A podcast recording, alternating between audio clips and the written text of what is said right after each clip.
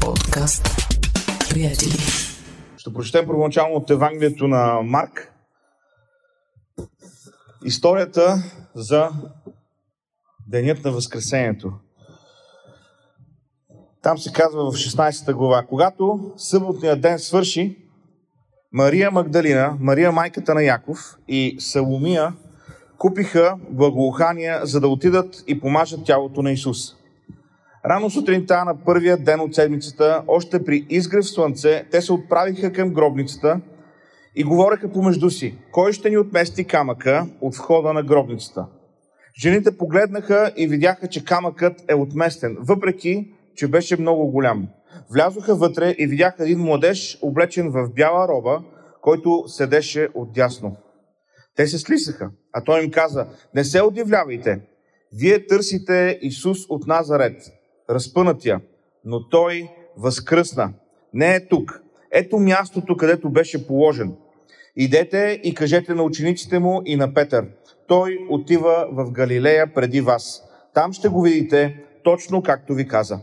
Жените излязоха от гробницата и побягнаха обзети от ужас и вълнение. Те бяха толкова оплашени, че не казаха нищо на никого.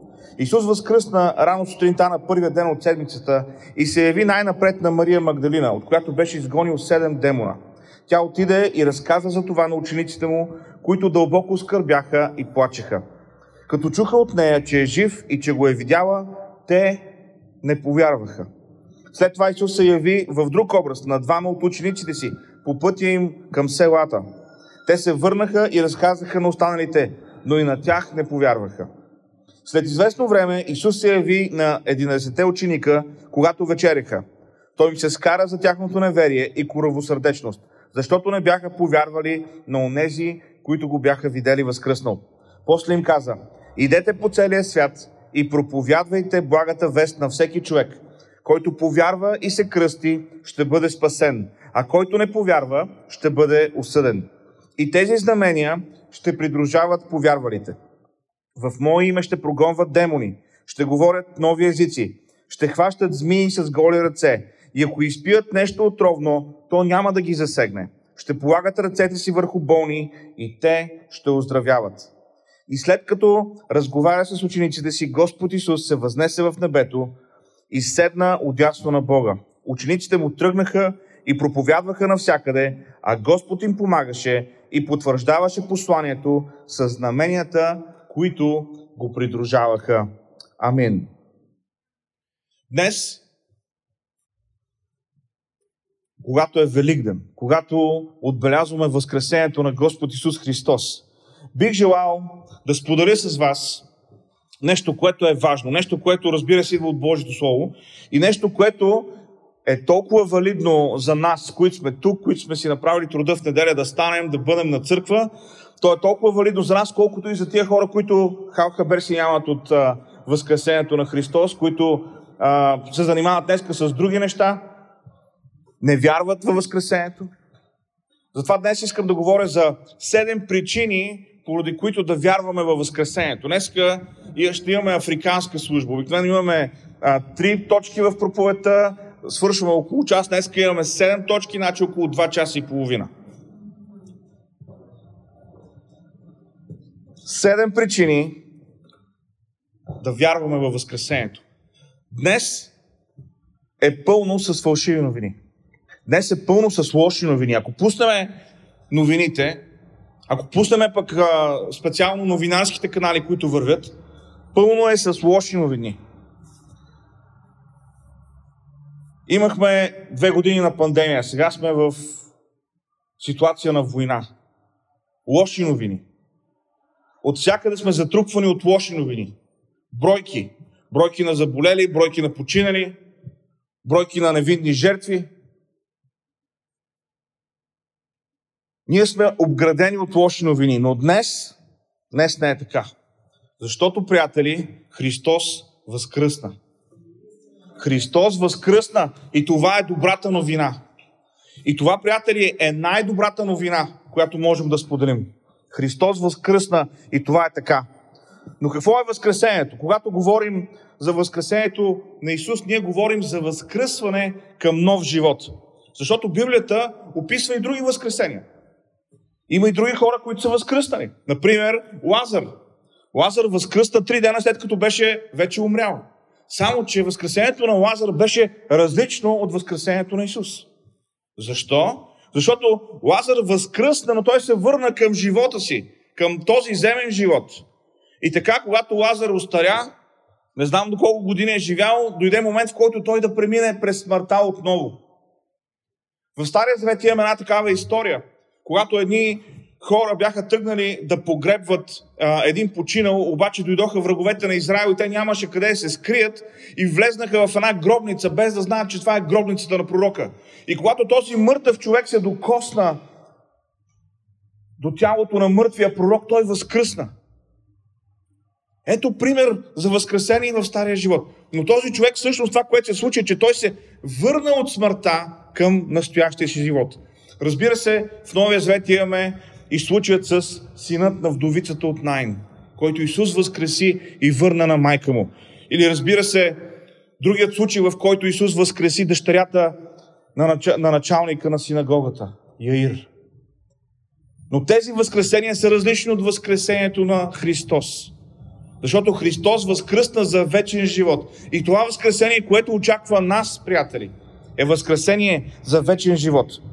Не просто за връщане към този живот, а възкресение за вечността. Това очаква всеки един от нас.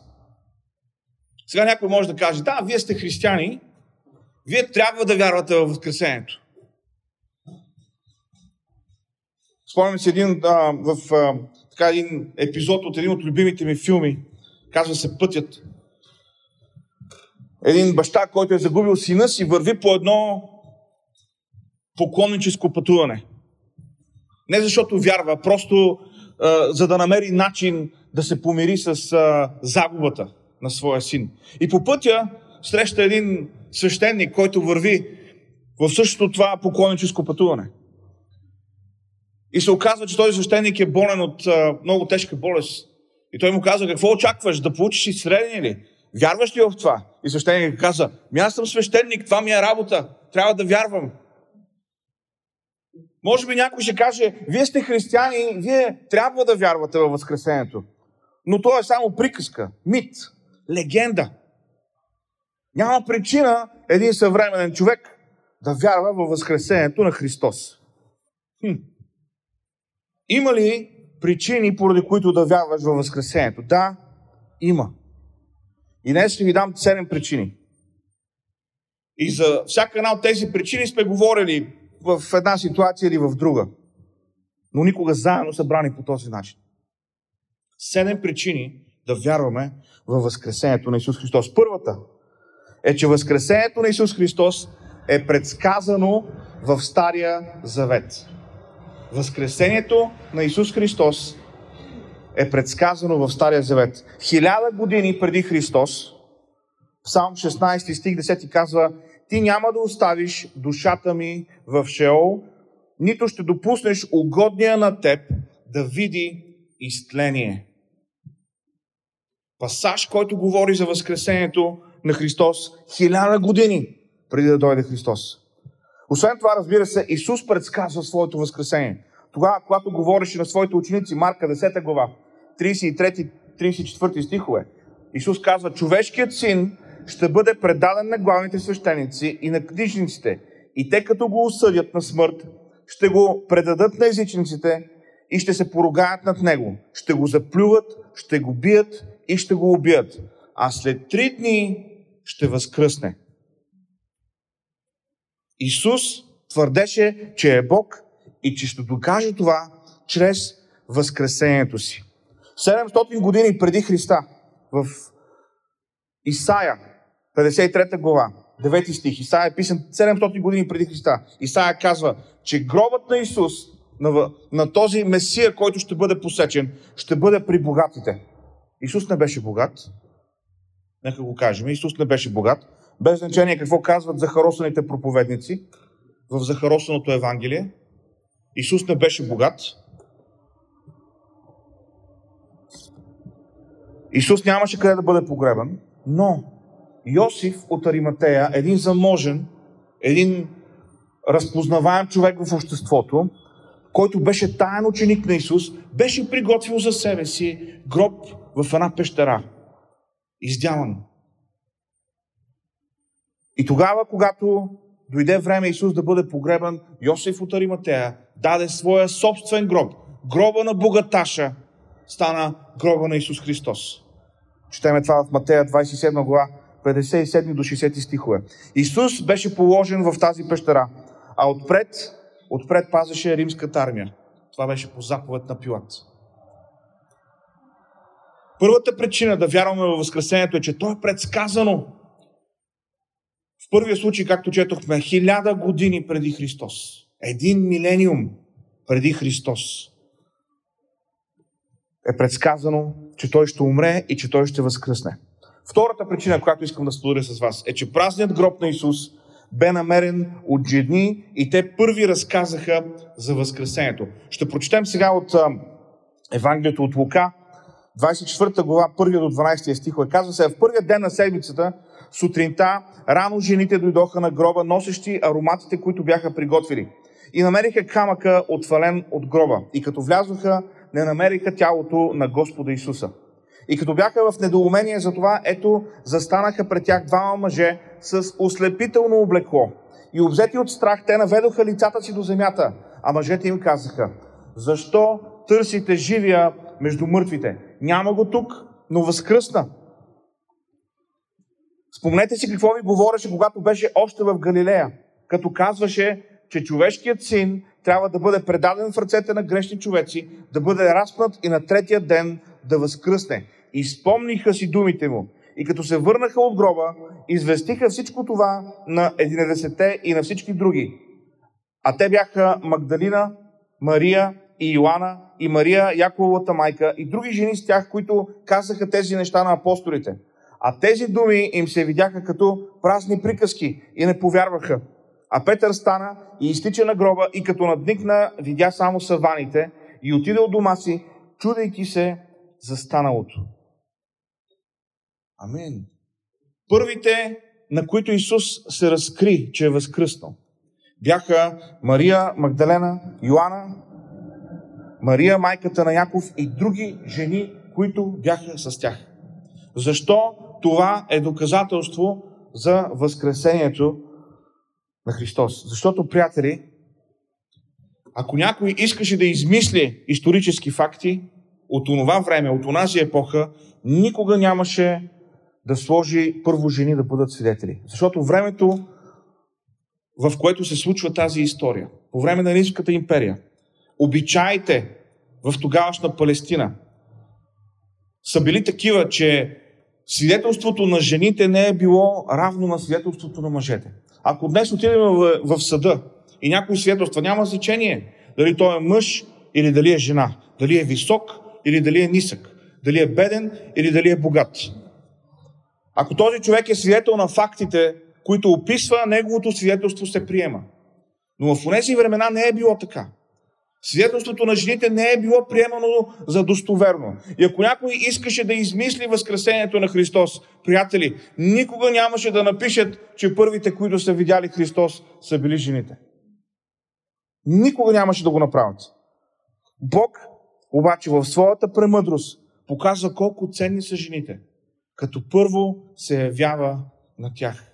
Като първо се разкрива на тях. Виждате ли, християнството, Христос, винаги са били в голяма степен антисистемни, антикултурни, против обичаите на това време.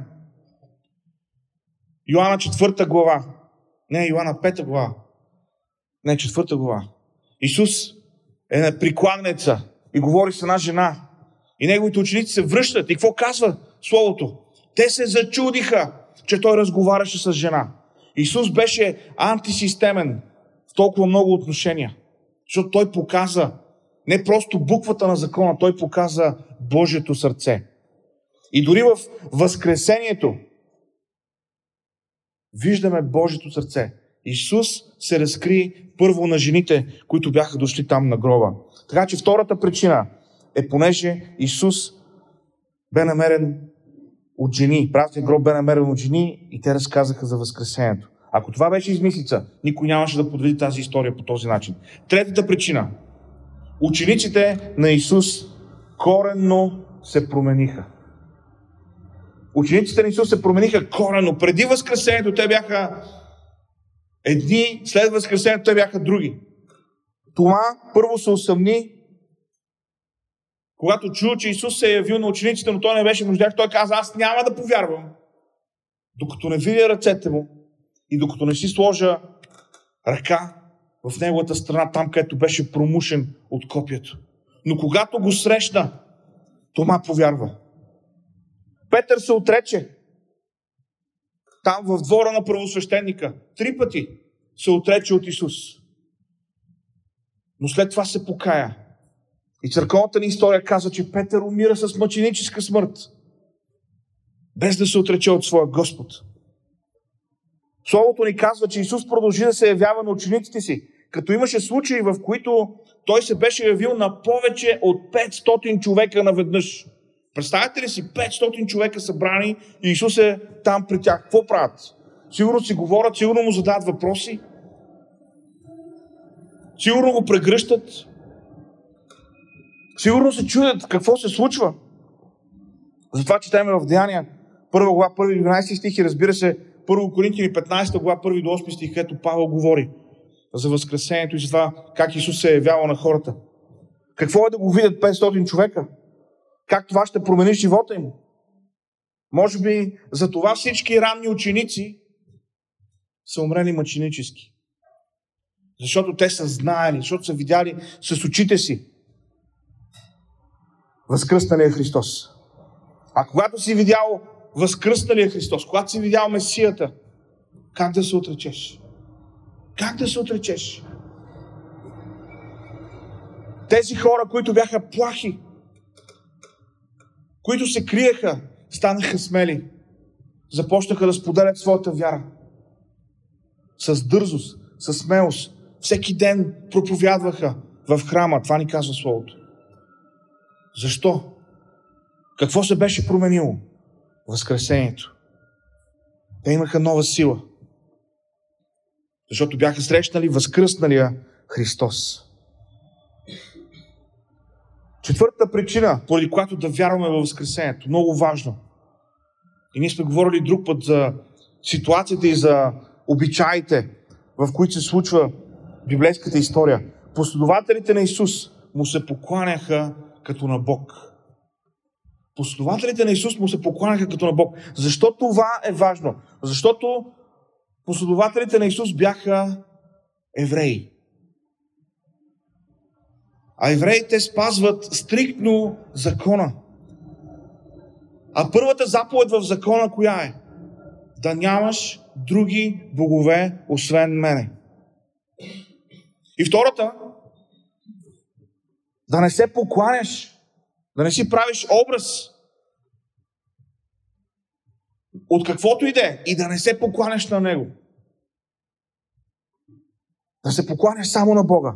Как точно евреите ще изоставят фундамента на своята вяра, онова, в което са били учени и отгледани, ако не са били 100% сигурни, че Исус е Бог. Учениците на Исус, чуйте, учениците на Исус направиха неделята свят ден. Всеки евреин знае, че трябва да пази съботата. Това беше Господния ден. Обаче това, което виждаме в Новия Завет, дори още по времето, докато църквата е изцяло юдейска, те започват да наричат Господния ден неделя. Защо? Защото неделя беше деня, в който Исус възкръсна. Кой би си позволил да промени онова, което Бог беше написал в Стария Завет? Немислимо е. Немислимо е евреин да направи това нещо.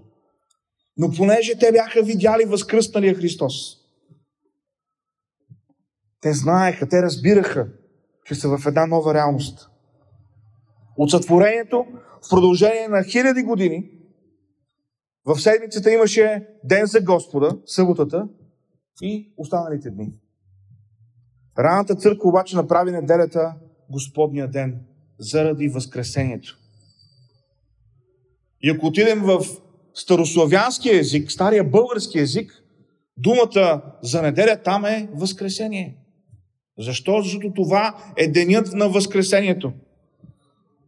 Петата причина. Враговете на Исус станаха негови последователи. Враговете на Исус станаха негови последователи. Павел беше гонител, но стана апостол, стана мисионер, стана автор на голяма част от Новия Завет. Евангелията са написани от очевидци на живота и учението на Исус и са потвърдени от техни съвременници.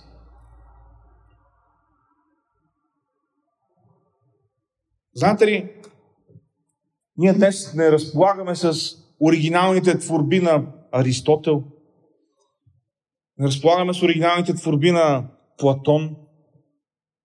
Това, което имаме, са преписи. Проблемът обаче е, че най-ранните преписи, с които разполагаме на тези автори, са 1000-1200 години след като тези хора са живяли. Съвсем спокойно, това, което днес се приписва на Платон, може да е написано от някой друг. Най-ранните преписи, с които разполагаме на новозаветните книги, знаете ли от кога са? От стотната година след Христос. Тоест, те са били писани от хора, които са били живи по времето, когато Исус е служил, когато Исус е проповядвал. Тези преписи, с които разполагаме днес на ръкописите, са от хора, които са познавали лично апостолите. Те са били техни съвременници, по-млади, но са, те са ги познавали. И имаме толкова високо ниво на достоверност на новозаветните документи. Древният еврейски историк Йосиф Флави, който не е бил християнин, пише следното. По това време е живял Исус, мъдър човек, ако наистина трябва да го наречем човек. Защото той извършил изненадващи подвизи и бил учител на хората, които приемат истината с радост. Той спечелил много евреи и много от гърците. Той е бил Христос. Когато Пилат, след като изслушал обвиненията от хора с най-високо положение сред нашия народ, го осъдил да бъде разпнат, онези, които били негови последователи, не се отказали от привързаността си към него. На третия ден той им се явил жив, защото Божиите пророци са пророкували тези безброй и други чудни неща за него. А племето на християните, наречено така след него, все още не е изчезнало и до днес. Йосиф Флави, един древен историк, който не е християнин, разказва за случилото се с Христос по времето на Христос. Павел гонеше църквата, но стана апостол. Ники Крус, член на банда в Нью Йорк, гонеше църквата и бягаше от Бога, но се помири с него и стана негов последовател. Ако не сте чели Кръста и героите на ножа, или ако не сте чели Бягай малкия бягай, трябва да ги прочетете. Страхотни книги. Едната на Девит Уикерсън, другата на самия Ники Крус, който разказва за своето обращение към Бога. Враговете на Исус станаха негови последователи. Това, ако не е доказателство за Възкресението, не знам кое е. Кой би искал да стане последовател на учител, който е мъртъв? И с това да, да, и с това да застраши живота си. Няма смисъл в това. Тези хора бяха срещнали възкръсналия Христос. Лице в лице. И това беше променило, това беше трансформирало живота им. За да могат те да се обърнат към Бога и да променят живота си.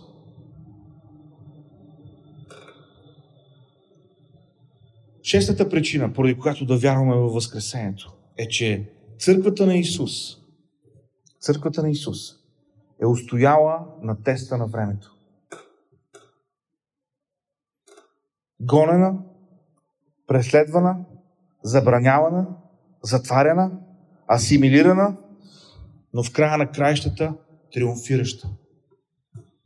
Църквата на Исус е минала през толкова много изпитания.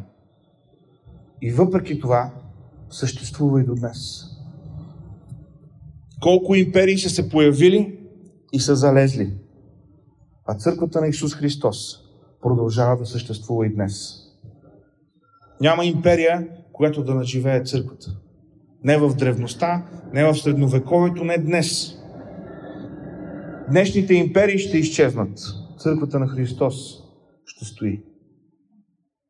Оксфорд, Кембридж, Сорбоната и колко още учебни заведения са били създадени от църквата. Българската азбука е била създадена, за да може този народ да чете Библията, да има богослужение на своя език. И нека кажа нещо. Българската азбука не е кирилица. Българската азбука е българица. Тя е българска азбука. Както латинската азбука е латиница, както гръцката азбука е гръцка азбука, така българската азбука е българска азбука. Няма азбука в света, която да е наименувана на своя създател, който да е той. Това е българската азбука. И тя е създадена от Кирил Методи, след това доразвита от техните ученици. Защо? За да може този народ да има Библията на своя език. Колко езици са били подредени, колко граматики са написани, колко книги са издадени от църквата. Колко болници са били построени. Църквата е доказателство за възкресението на Христос, защото тя е издържала теста на времето. Енергията, с която църквата е служила и продължава да служи, и днес е доказателство за възкресението на Христос.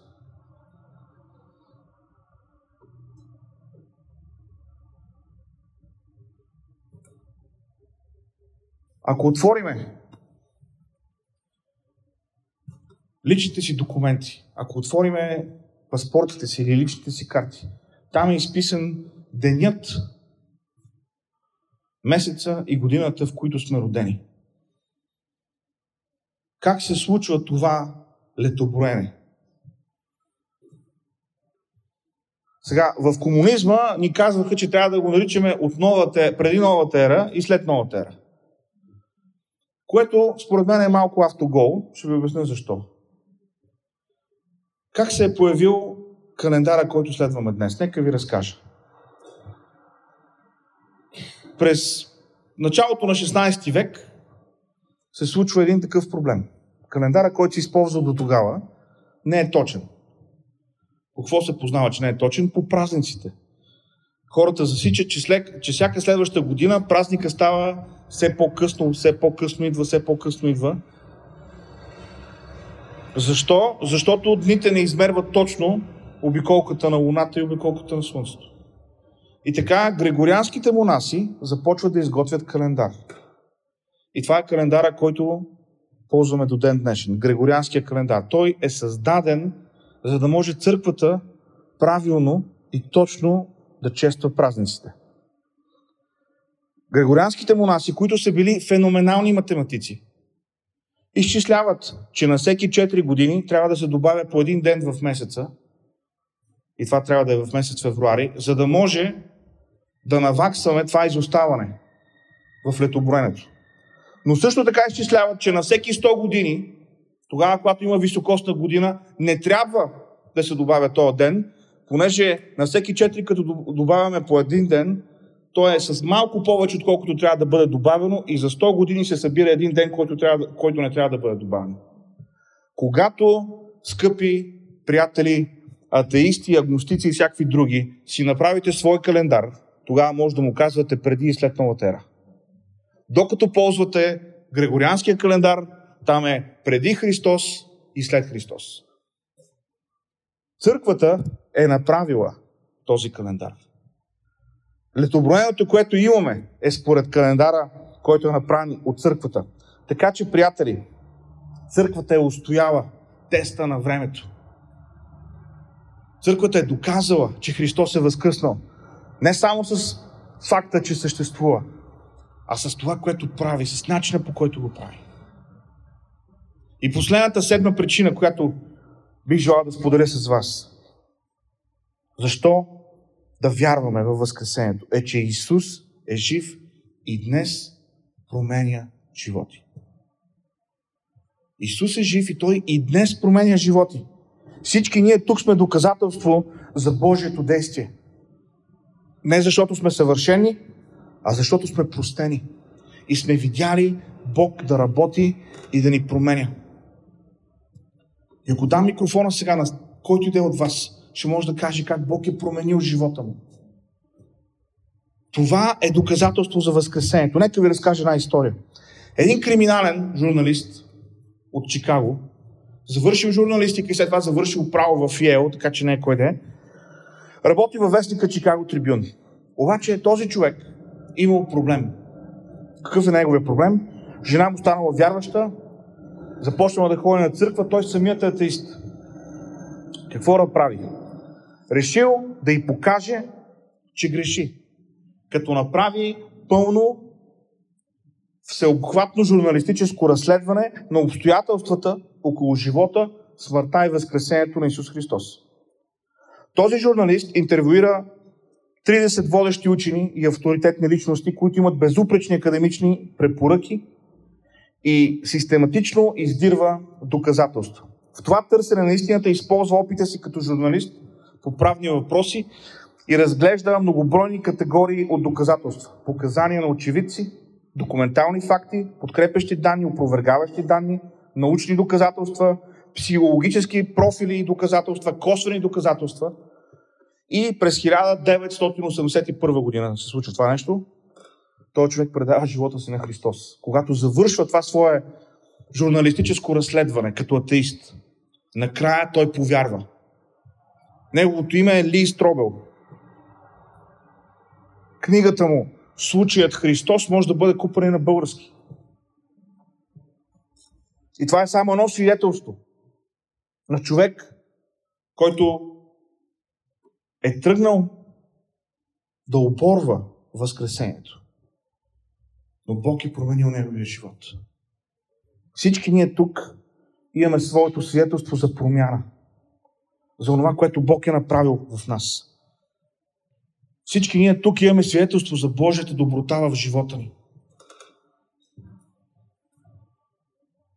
Томас Арно, професор по модерна история в университета в Оксфорд, казва Няма друг факт в историята на човечеството, който да се потвърждава от по-добри, по-пълни и по-разнообразни доказателства от факта, че Христос умря и възкръсна от мъртвите.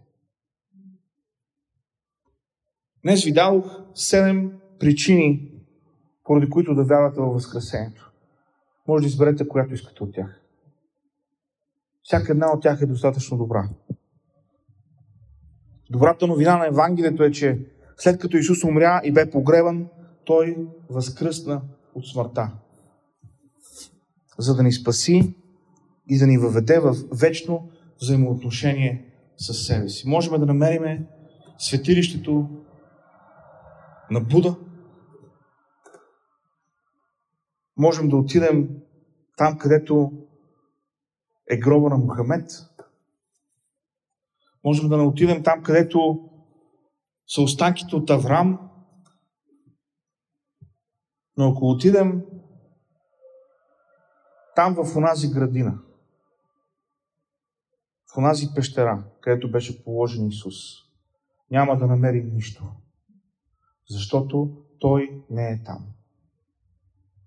И затова ангелите, когато срещнаха тези жени, им зададоха този въпрос.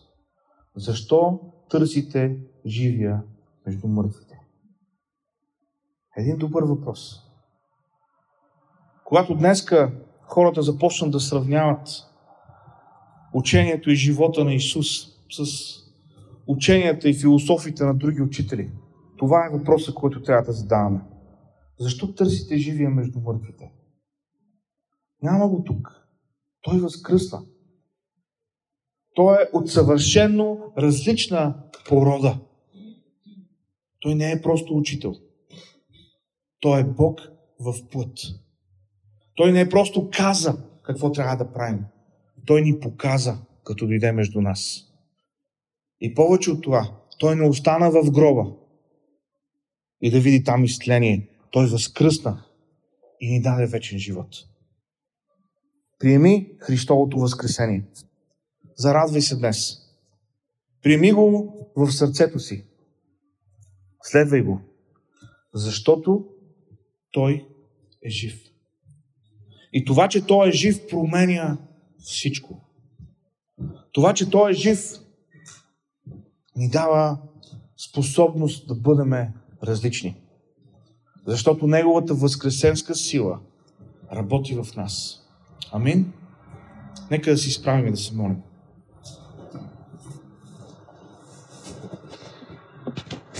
Халелуя, Господи. Халелуя, Господи. Господи, днес е ден на тържество. Господи, днес е празник. Защото, Господи, Ти наистина възкръсна. Защото, Господи, наистина Ти живееш. Защото, Господи, наистина Ти си променил всеки един от нас. Господи, молим Те за града, в който сме. Молим Те, Господи, за този народ. Боже, в името на Исус. Господи, да бъдем хора, които вярваме в Тебе. Да бъдем хора, за които Възкресението не е просто една неделя в годината, но е реално събитие, което е променило живота ни. Господи, помогни ни това, което чуваме от Твоето Слово, да не бъдат само думи, които да ни докосват, но да бъде послание от Тебе, което интернализираме, което приемаме вътре в себе си. Благославяме Те, Господи. Благославяме Те, Господи. И се молим работи в нас. Халелуя.